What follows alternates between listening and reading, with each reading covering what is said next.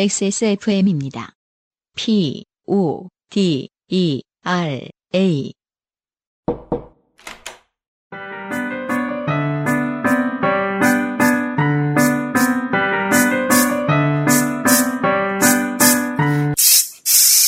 뿌리세요. 새 것처럼. 변기 시트 소독제 토일리쉬.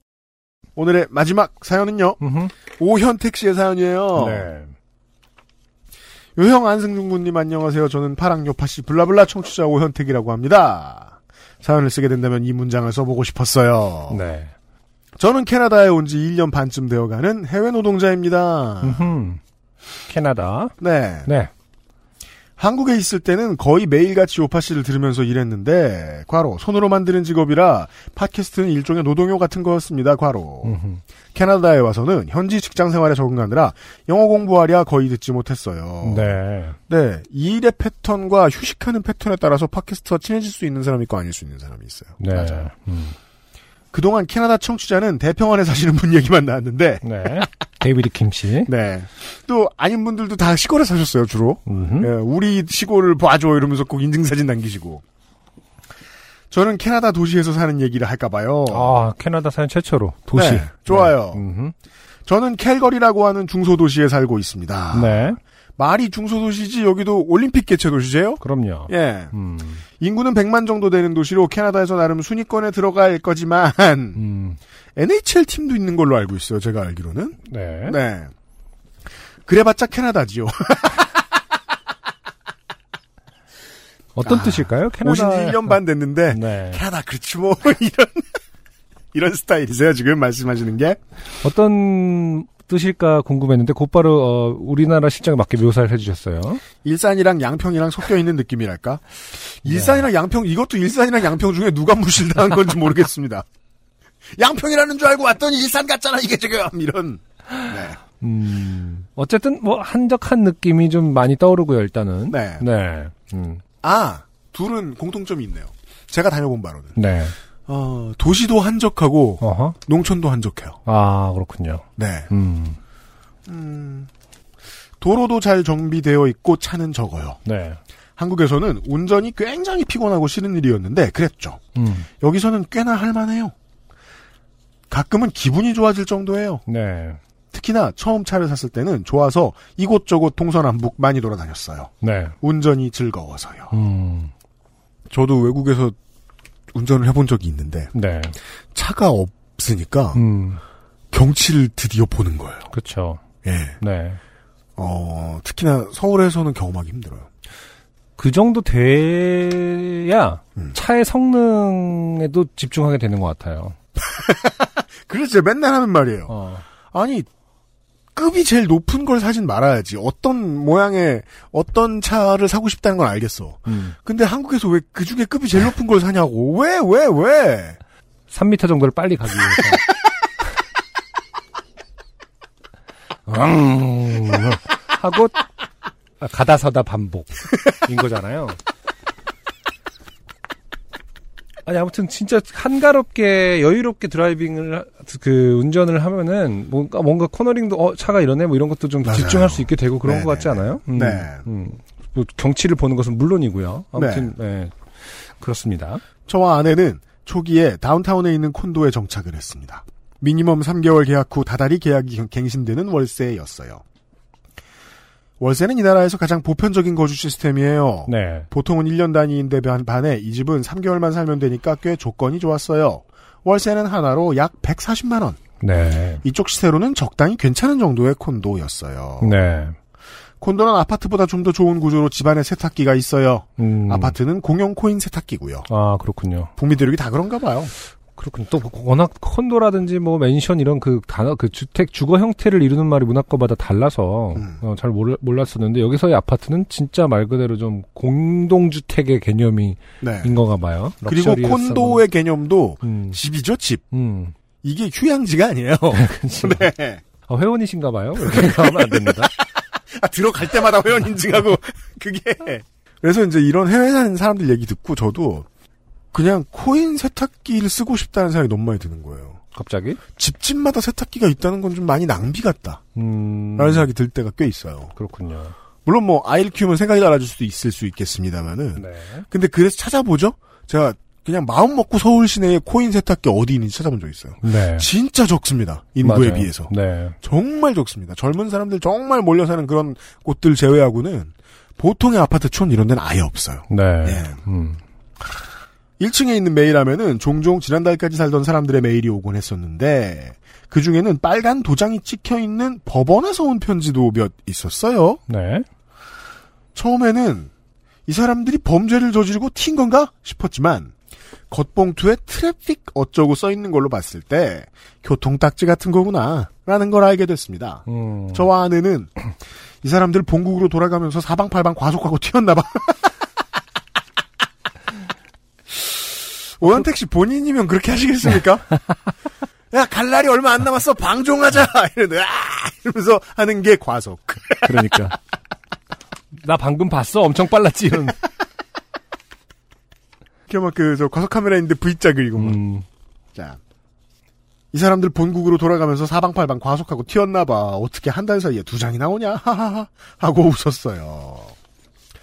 그도 그럴 것이 집주인에게 이 편지에 대해서 말하니 그냥 둬도 괜찮다고 신경 쓰지 말랬거든요. 그래서 별 신경 안 쓰고 모아두고 있었어요. 네. 그러던 어느 날 메일함을 열어봤더니 교통 메일 티켓이 또 들어와 있었어요. 그것도 네 장이나. 음. 저는 와 얘들 뭐하고 다니는 거야 미쳤나봐 라며 웃었는데 음. 아내의 목소리가 좋지 않았습니다. 여보 이거 우리 건데? 응? 나? 나? 그렇습니다. 과속딱지 4장을 한 번에 받은 미친놈이 저였습니다. 아. 일단 우리나라 시스템을 생각하셔서 그래 전 사람이라고 생각했나 봐요. 왜냐면 우리나라는 좀 늦게 오잖아요. 지난달 거 맞아요. 정도가 다음 달에 오는. 네네 맞아요 맞아요. 근데 지금 상황으로 보면은 그날 그달에 그냥 빨리 오, 오나 봐요, 이 나라는. 네. 음. 아무리 텅 빈 도로에 기분이 좋았어도 광란에 질주를 한 적은 없었는데 음흠. 근데 원래 그 과속 딱지라는 게 네. 내가 맞아요. 과속을 했으면 모르겠는데 그냥 그 도로의 규정을 몰랐을 뿐인 경우죠. 그런 일반적으로 많죠. 네. 떨리는 손으로 봉투를 찍고 내용을 확인했습니다.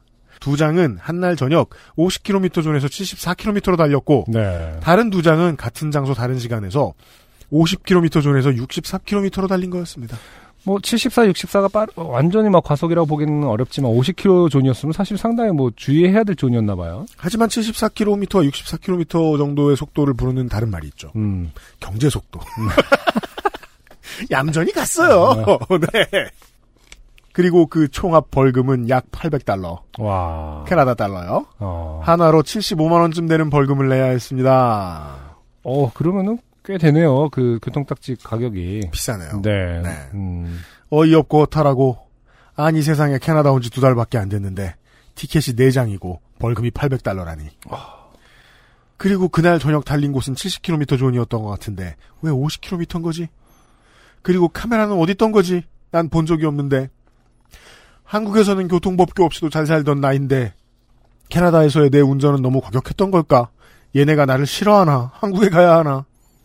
가뜩이나 초기 정착에 돈이 많이 들고 하던 차에 이 상황은 경제적으로도 정신적으로도 힘들었습니다. 티켓에는 지정된 날짜에 법원에 와서 벌금을 내든가 아니면 지금 바로 온라인으로 돈을 내라고 적혀 있습니다. 네. 다음날 회사에 가서 사람들에게 제 상황을 이야기하며 어떻게 하냐 물어보니 안타까움이 담긴 큰 폭소와 함께 이런저런 얘기들을 해줍니다. 네. 동료 1. 음흠. 그거 본인이 안 가고 아내가 가도 돼요. 그리고 출두일에 법원에 가면 담당 검사가 있는데 가면 깎아줄 수도 있어요. 네. 이상합니다. 첫, 처음, 어, 첫 조언이, 아, 이상합니다. 아내가 가라. 네. 여, 여자가 가라. 네. 동료 2. 아내가 가는 게 좋아.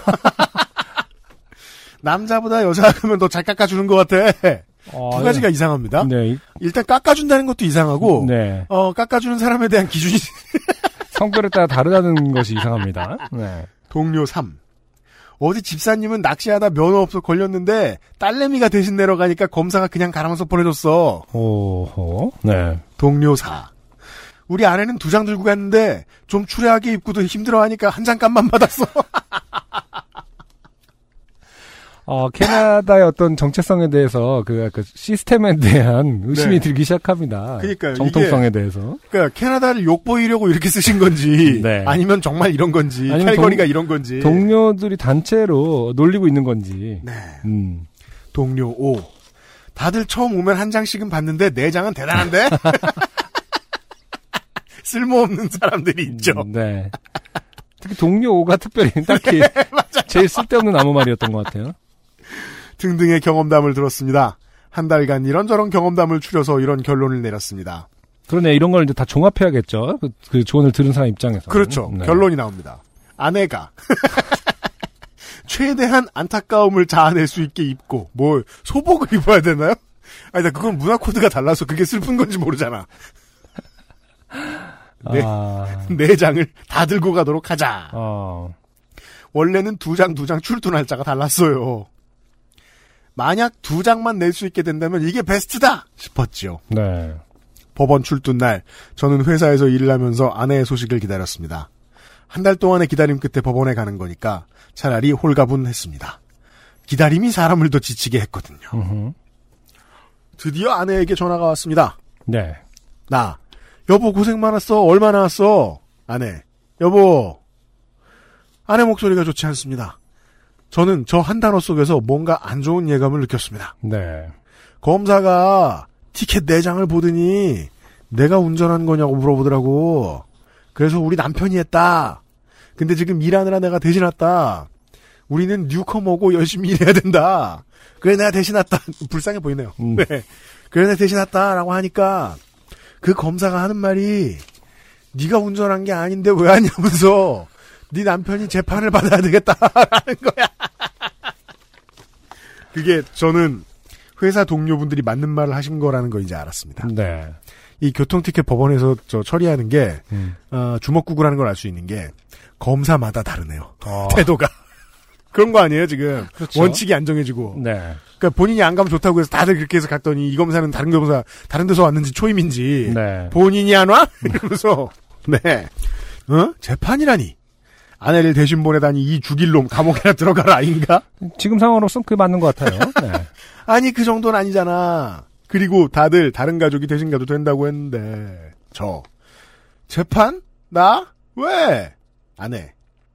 티켓 4장은 좀 심하나 싶었는지 여기서 처리가 안 되겠대. 4장 값은 다 내고 가든지 억울하면 재판 받으래. 그래서 일단 알겠다 하고 재판 날짜를 받아왔어. 나. 아, 대단합니다. 그, 그, 저, 저 같으면은, 아, 일이 꼬이고 있네. 그냥 빨리 여기서 돈을 내고 말자. 버티고 있죠. 라고 생각할, 아니, 그게 버티는 게 아니라 빨리 네. 돈을 내고 이거를 마무리를 하자. 음. 라고 생각할 텐데 결국 재판을 받기로 했습니다. 어, 아내분도 약간, 어, 속을 못마땅했던 거예요. 음, 다- 본인을 보낸 아, 그 그렇죠. 남편에게. 그러니까, 너 재판 받으랜다. 나를 보내놓더니 이 새끼야. 아, 그럼 무언의 항의가 어, 가능하죠. 네. 네. 그렇지 않았으면 사실 그냥 해결하고 오는 게 네. 훨씬 더 홀가분했을 텐데. 네. 왜냐면 얼마나 깎아줄지 개- 그 보장이 되는 것도 아니잖아요. 사실. 맞아요. 재판 받았는데 똑같이 나올 수도 있는 거고. 네. 여기서 사실은 뭐 괘씸죄가 적용돼서 이렇게 지금 왔다 갔다 하는 상황에서 네. 더 나올지 어떻게 합니까? 맞아요. 그럼에도 불구하고 재판을 어, 재판 날짜를 받아온 것은 음. 어, 아내분의 어, 의도가 숨어 있다. 다신 날 보내지 마라. 네. 나. 아, 그럼 내가 가면 되는 거네. 뭐 어쩔 수 없지. 회사에 얘기해서 시간을 빼야겠네. 네. 안 해. 근데, 나. 어? 안 해. 너 재판 네 번 받아야 돼. 아 검사하고 딜을 잘했어요. 딜을 했습니다. 그럼 네 번? 하고 물어봤는데 어 네 번. 원래 이제 특별히 아내분이 물어보지 않았으면 그냥 한 번에 받을 수 있는 거를 어, 그럼 혹시 티켓이 네 개니까 네 번 받아야 하나요? 내 남편이 이러면서 아, 우리는 저, 저, 그동안 드러나지 않았던 진실을 파악할 수 있습니다. 네. 아내분은 화났다. 네. 네. 네 번밖에 해주었다. 혹은 형량 딜을 했을 수 있죠. 음. 그 검사하고 진- 진지하게. 네. 아, 남편이 어떻게 해야 더 이런데 이곳을 자주 드나들고 이런데 아내를 가게 하는 남편 은 어떻게 생각해? 이런 부- 얘기부터 시작을 해서 그는 캐나다에 오기 전부터 질이 좋지 않았다. 말도 마라. 참고 증, 아. 증언을 자꾸 해주고 네. 필요하다면 내가 증인이 되겠다. 자, 너 재판 네 번 받아야 돼. 티켓 하나당 한 번씩. 통역사는 붙여준대. 나, 어? 네 번? 안 해. 재판은 다음 달이야. 어, 이혼 얘기하는 것 같아요, 꼭. 네. 날짜 받아왔습니다. 네. 서류에 도장을 찍어라. 네. 아, 정신이 나갈 것 같았는데. 마음이 착 가라앉습니다. 오히려 허허허 재판이라니 네 번이라니 이 이야기를 직장 동료들에게 상의하니 이번엔 안 웃습니다. 어, 얘 진짜로 보냈네? 뭐 이런 거 아닌가? 그러니까 자기들 말 들었다 망한 거 알기 때문에 어. 이제 말 못하죠. 진짜로 아내를 보냈대? 이러면서. 아, 옷을 험불하게 입혔대? 이러면서. 그래서 말인데요. 정말 직장 동료한테 조언 구하지 마세요. 특히 인종이 다를 때. 아니 약간 어이없음과 안타까움에 안타까움과 처음 들어보는 상황에 허허 웃었던 것 같습니다. 보통 어이가 없으면 웃음부터 나오잖아요. 매니저에게 자초 지정을 얘기하고 해당 날짜에 1시부터 3시까지 자리를 비우겠다고 말했습니다. 사장은 그 왔다 갔다 하는 시간 아깝지 않냐고 그냥 내버리지 그러냐고 했지만 그죠. 아, 그러기엔 너무 큽니다. 내가 재판받고 할인받을 벌금이 내 시급보다 높을 수 있다고 생각하니 포기할 수 없었습니다. 어쨌든 할인받는다라는 것은 거의 기정사실을 하는 거 보니까 이거는 뭐 저희가 모르지만 네. 진짜로 실제로는 의지가 있고요. 네, 네. 실제로는 가능한가 봐요. 네, 그리고, 어, 이분이 정말, 우리 막 7, 80년대 때 듣던, 그, 이민 1세대의 마인드를, 김신의 편의점 같은. 그죠. 내가 널 키우려고. 근데 그 대학을 간다고? 이런, 이런 태도의 부모님들 있잖아요. 또 한 달이란 시간이 지납니다. 드디어 법정에 섰습니다. 건물 입구에 보안 검사대를 거쳐서 한국에서도 TV에서만 보던 법정을 캐나다에 와서 처음 서봤습니다. 네. 법정에 들어가기 전에 통역사를 만났습니다. 다행히 붙여준 통역사 할아버지는 베테랑이셨습니다. 네. 재판 시작 전에 저를 만나서 얘기를 쭉 듣고 담당 검사에게 가서 저 친구가 본인 죄를 다 인정한다고 합니다. 다만 금액을 좀 디스카운트 해주셨으면 좋겠다고 하네요. 음. 라면서 변호를 해주셨습니다. 네. 네. 그 변호사 일도 해주세요 원래 통역사분들이. 그러네요. 네. 통역비, 통역비를 내지도 않는데요, 사실. 또 원래 국선입니다. 어. 국선이 돼야 되는데 어. 이게 되느냐 안 되느냐가 좀 그 국가에 저는 품격과도 관련이 있다고 생각해요. 음. 예, 여러 말 통역사가 있느냐. 네. 법원에. 어허. 라며 제 변호를 해주셨습니다. 그리고는 그 티켓의 최소 금액의 40%를 감면받을 수 있었습니다. 아, 대단하네요. 깎아는 진짜 준다. 장난 아닌데? 신기하네. 근데 이게 뭐 토론토나 밴쿠버에 계신 분들이 그럴 리가 없다고 하실지도 모르겠는데. 캘거리는 그렇답니다. 알버타주는 그렇답니다. 네. 아, 자. 후에 판사가 와서 재판장에 서서 판결을 받았습니다. 어떻게 말할지 준비도 미리 해봤지만 법정이라는 부담감과 긴장 속에 영어도 안 들리고 네. yes라는 말만 아. 겨우 말했던 것 같습니다. 그렇죠. 엄청 긴장되겠죠. 그렇게 4일 동안 재판을 4번 받았고 최종적으로 800달러에서 500달러까지 벌금을 감면받을 수 있었습니다. 네, 300불. 거의 네. 30만 원에 가까운 돈. 네. 음. 하, 그러네요. 재판 받을만 하네요. 30만, 초, 이, 이- 저 뭐냐, 2주 초기에. 네. 30만 원이면 크죠. 네. 이제 Fast and Furious구나 이거. 음. Hobbs and Shaw가 왔구나. 도시의 입장에서 그렇게 생각할 수 있다. 네. 그 후에 통역사님은 아 자주 보시니까 네. 아무래도 갓 이주해온 사람이 티켓을 4장이나 들고 왔으니 정신 차리게 하려는 계도의 목적으로 재판에 보낸 것 같다며 위로해 주셨습니다. 네. 이 얘기를 아내에게 하니까 아내도 생각해보니 그 검사가 자기에게 Welcome to Canada 라고 말한 게 그런 의미였던 것 같다고 합니다. 네. 허허 감사해라. 이렇게 캐나다 초기 정착 4개월이 지나갔어요. 지금은 그 후로 벌써 1년이 지났네요. 네. 이제는 웃으면서 말할 수 있는 모험담 같은 사건이 됐습니다. 음. 작년 여름에는 그 와중에 여름 휴가도 없어서 일만 했는데 올해는 휴가가 생겨서 돌아오는 수요일에 밴쿠버로 떠납니다. 음. 차를 끌고 갈 건데 거리가 약 1300km. 헐. 안 쉬고 밟으면 13시간 정도 걸릴 듯 하네요. 네. 진짜요? 쉬지 않고 시속 100km로 가야요? 음. 13시간 동안 그동안 못 들은 요파 씨와 함께 하려고요. 왕복하면 거의 다 들을 수 있을 듯. 혹시나 이 사연이 채택되어 차 안에서 들으면서 갈 수 있었으면 좋겠네요. 그럼 언제나 좋게 된 사람들께 힐링이 되는 방송 부탁드리면서 이만 마칩니다. 오현택 씨 감사합니다. 네. 결국 500불이니까 뭐 이제 50만원, 아, 좀안 되는 돈이다. 제가 캐나다 시세를 잘 모르지만 네. 네. 큰 경험을 초기에 네. 하셨네요. 찾아볼까요? 음. 캐나다 달러 500달러. 45만 4,702원 50전이에요. 그럼 뭐, 네. 한 뭐, 오늘은 정- 근사한 데서 먹자, 정, 먹자를 한 세 번 정도는 할 수 있는 맞아요. 그런 돈이니까. 이주자들에게는 정말 큰 돈이긴 하죠. 네. 그리고 특히나 그 이주라는 게 말이에요. 네. 뭔가 학교 졸업이나 군 저, 전역 뭐 그 직업 군인들에게 음. 이런 생각을 준 예, 이런 그 인식의 전환의 계기가 된달까요? 음흠. 갑자기 되게 빠릿빠릿해져 가지고 되게 열심히 사는 사람들이 많은 것 같아요. 음. 이주 직후에 그쵸. 아무래도 뭐, 그, 저라면 죽어도 온라인으로 냅니다 이거 미셔서 예 아, 근데 진짜 이렇게 부딪혀 본 경험은 나중에 큰 자산이 되겠네요. 음. 네. 그번 경험을 해보고. 맞아요. 음. 네. 어, 근데 깎아주는 건 정말 신기하네요. 그렇게요. 음. 캘거리에서는 땡땡땡을 깎아줍니다. 네. 청취자 여러분. 음. 오현택 씨의 사연이었고요. 안녕하세요. 요즘은 팟캐스트 시대를 진행하는 싱어송라이터 안승준 군입니다. 방송 어떻게 들으셨습니까? 지금 들으신 방송은 국내 최고의 코미디 팟캐스트 요즘은 팟캐스트 시대의 베스트 사연 편집본입니다. 요즘은 팟캐스트 시대는 여러분의 재미있는 사연뿐만 아니라 훌륭한 아티스트의 좋은 노래도 편집 없이 모두 틀어드리는 대한민국 유일의 팟캐스트입니다. 마음에 드셨다면 각종 팟캐스트 프로그램 포털 검색에서 요즘은 팟캐스트 시대 혹은 XSFM을 검색해 주세요. XSFM입니다. P, O, D, E, R, A.